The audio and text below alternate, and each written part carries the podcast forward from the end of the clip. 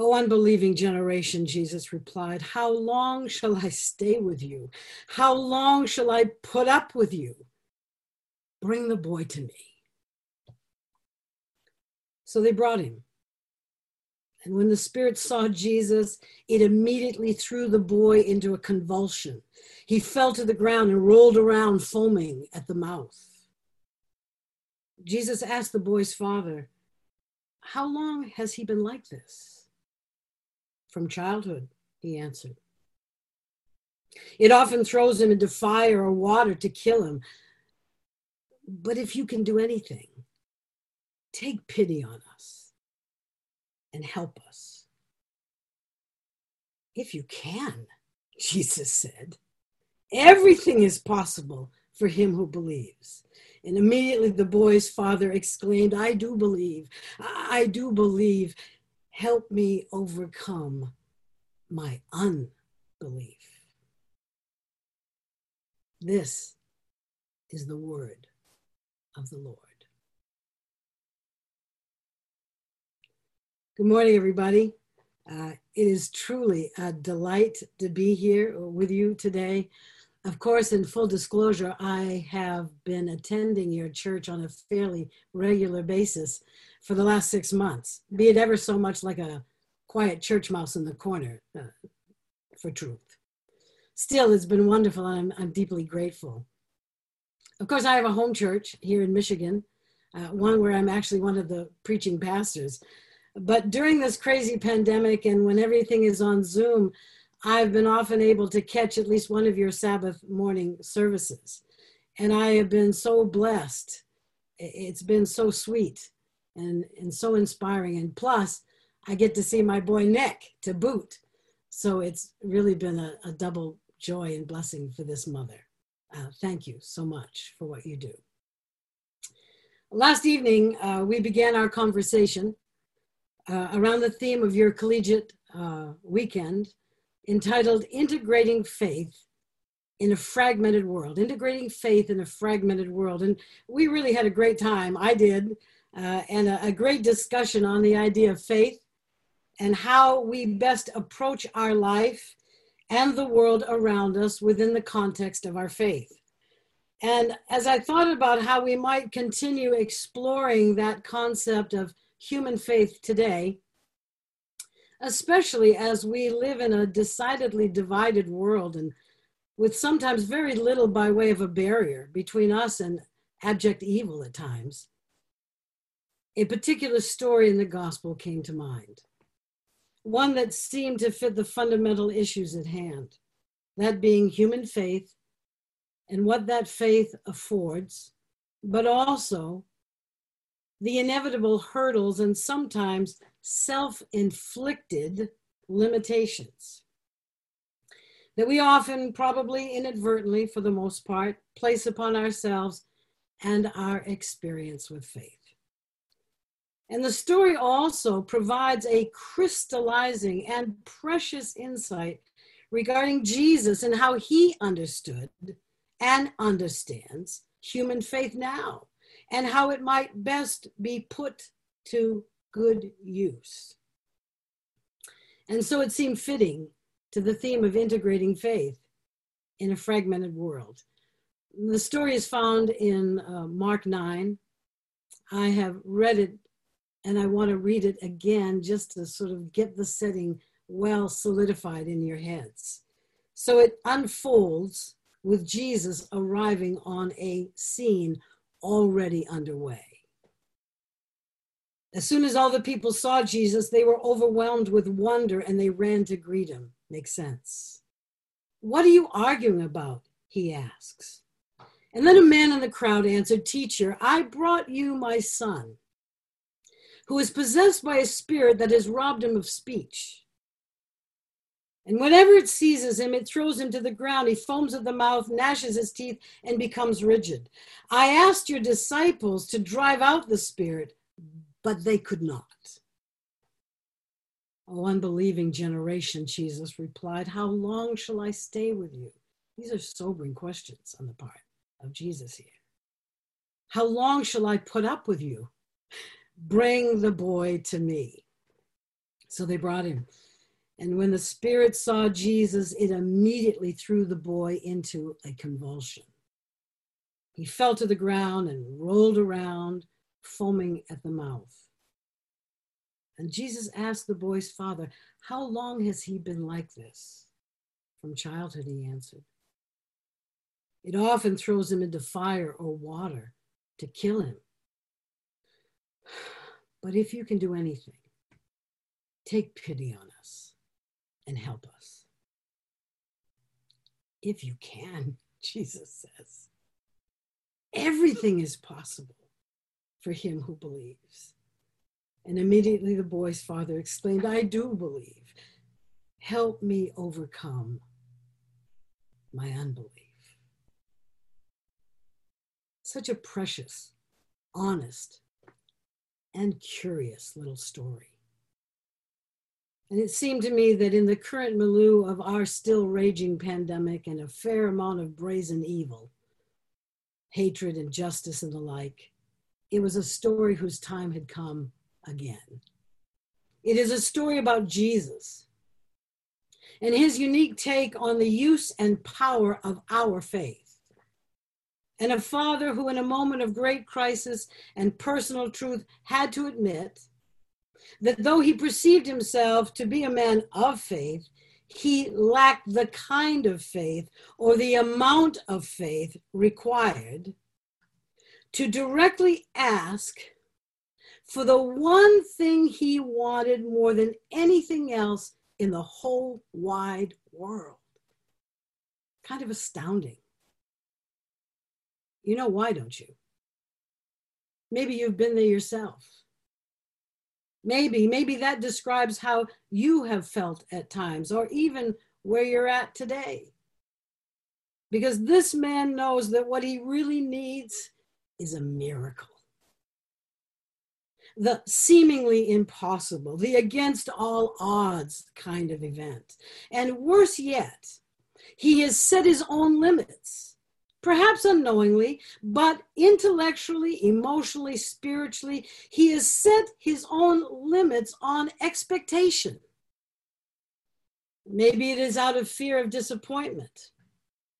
Maybe out of a lack of personal concrete evidences. Maybe just a solid dose of self doubt or some sense of unworthiness. Or maybe just a simple shortage of faith, period. He needs a miracle. But his request is a half hearted effort. If you can, do anything.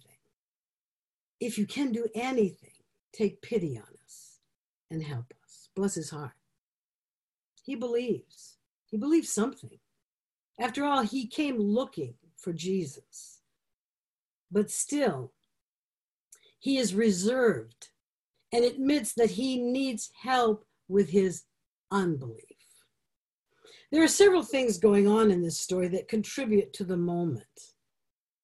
First, there are some of Jesus' disciples who we know from preceding chapters in this very book of Mark had already and unequivocally cast out evil spirits. They had done it. But here in chapter 9, they are seemingly powerless they are seemingly powerless against the same evil. That probably wasn't what you might call a faith booster for the poor father. But I, I, do want to be careful here and not overstep my exegetical license. I'm just saying, sometimes we help in people's faith, and sometimes we don't. Perhaps a little context will help. Mark 9 begins with the telling of the story of the transfiguration of Jesus. The story of Jesus' supernatural and divine ordination. The mountain where it takes place is awash with magnificent splendor and the glory of God's presence. Moses and Elijah translated saints now living with God show up, come down to meet and be with Jesus for this sacred occasion as well. They are there to offer strength and courage for the coming conflict. That would be Jesus' own conclusive, summative battle against evil and all of its manifest outcomes. This time together on the mountain was a holy convocation of blessings and faith building for Jesus. And God Himself is there and officiates and gives the homily. Peter, who is likely the greatest source for Mark's gospel, was there that day as well. He saw Moses and Elijah, can you imagine? And he heard the voice of God affirming Jesus as his son, supremely loved and having been given all authority.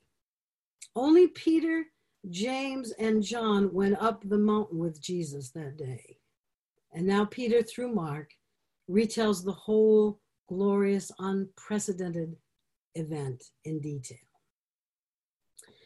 But while this scene is unfolding on the mountaintop, nine of the 12 disciples wait at the bottom, ostensibly uninvited. While Jesus, Peter, James, and John revel in glory, these guys scuffle their feet in awkward self consciousness and probably more than a tinge of envy as well. But the actual truth is this that in the midst of all their despondency and frustration, and perhaps never having felt more unchosen by God, God chooses them to a profound and godly task. A concrete demonstration, if you please, of the very thing being celebrated and confirmed on the mountain. Smack dab in the middle of self doubt and feelings of desertion and despair, they are called to, upon to do the most precious and essential work of heaven drive out evil in the name of Jesus. They are called to integrate their faith in the midst of their own struggle and the shattered and fragmented life of this boy and his father. They are so invited. Make no mistake about this. They are so invited to be a part of Jesus' transfiguration, but they don't see it. And the fallout is heartbreaking. Their focus, their faith, and therefore their power through Jesus has dissipated. It's gone. The lesson is painfully obvious here. The act of integrating faith in times of personal challenge and great need is not predicated on our own sense of worth or some kind of eligibility. Indeed, the fact that we even possess the ability to have faith in and of itself is a testimony to God's grace. Our faith is always grace at work. Living by faith and participating in the outreach of faith to others is not a merit based enterprise, it is a gift of God. I asked your disciples to cast out the demon, but they could not. Ellen White says that they were so internally focused that they lost their connection with Jesus, period. Worth thinking about. But what has struck me most this week as I have read through the story is the perspective of the boy's father and his understanding of his own faith. And in those few minutes, when he has the undivided attention of Jesus and can ask for anything, at that moment, when he sees Jesus, hears his voice, looks into his eyes, and knows for sure that he is right there with him, you might wonder well, just how much faith would it take to muster up a full blown, confident request? Frankly, I- am tempted to think that the dad is so advantaged compared to me, compared to us. His circumstances seem to have bypassed so much of what challenges my faith. Hmm. I, am tempted to think that he's got so much over me. We pray to one we cannot see, one who was here but now resides with God. This father is a zillion steps ahead of me, and so it seems. He stands there looking at Jesus in the flesh, talking face to face and heart to heart. Somehow I think I could believe anything in that kind of situation. But then I know that God has been tangibly and extraordinarily personal with me and visibly faithful in my life. And I live, we all live, in the power of the resurrected Christ. Not so for this Father, that is yet to come. And we have all the precious documented history of Jesus' work and resounding success. And still, I wonder where faith and presumption land with each other, where miracles versus patience or obedient acceptance intersect, where private faith versus proactive public action fit in the, in the balance of a fallen world in my little life. The dad's struggle is much like the rest of ours. The father is respectful, he is appropriate and even hopeful, but listen to his words carefully. But if you can do anything, take pity on us and help us. And in that moment, he expresses his hope, but plainly reserves his expectations. I won't push my luck too far. Maybe he was just a, a bit rattled by the disciple debacle. Or maybe in the presence of Jesus, he was more than keenly aware of his own unworthiness, his own doubts, his misgivings. Whatever the case, Jesus calls him on it. If you can. If you can, Jesus replies. What kind of a half baked request of God is that? If I can, everything is possible to him who believes. Everything, Jesus says. I feel for the dad. I know all too well that moment of truth. But in the split second that follows, with the chance for his boy to be miraculously healed swiftly passing by, the father exclaims in desperate reality his real truth. He needs a faith he doesn't possess. Jesus, Jesus, I, I, I do believe, but not enough. Help me with my unbelief. And there it is, the honest truth. And look what that honest truth affords. As the story goes, Jesus turned to the boy and rebuked the evil spirit. You deaf and mute spirit, he says, I command you, come out of him and never enter him again. Evidently, there was a bit of a scene and evil commotion there for a bit, but the spirit had to obey, and evil has no power against the word of God. And the spirit gave up its hold on the boy, and he lay limp on the ground. And the Bible says that Jesus took the boy by the hand, lifted him to his feet, and helped him stand. I love those words. He helped him stand. Did you know that you could ask Jesus to help you with your unbelief? And he will help you stand. Our greatest spiritual accomplishment is not so much what we believe, though it is undoubtedly precious and important.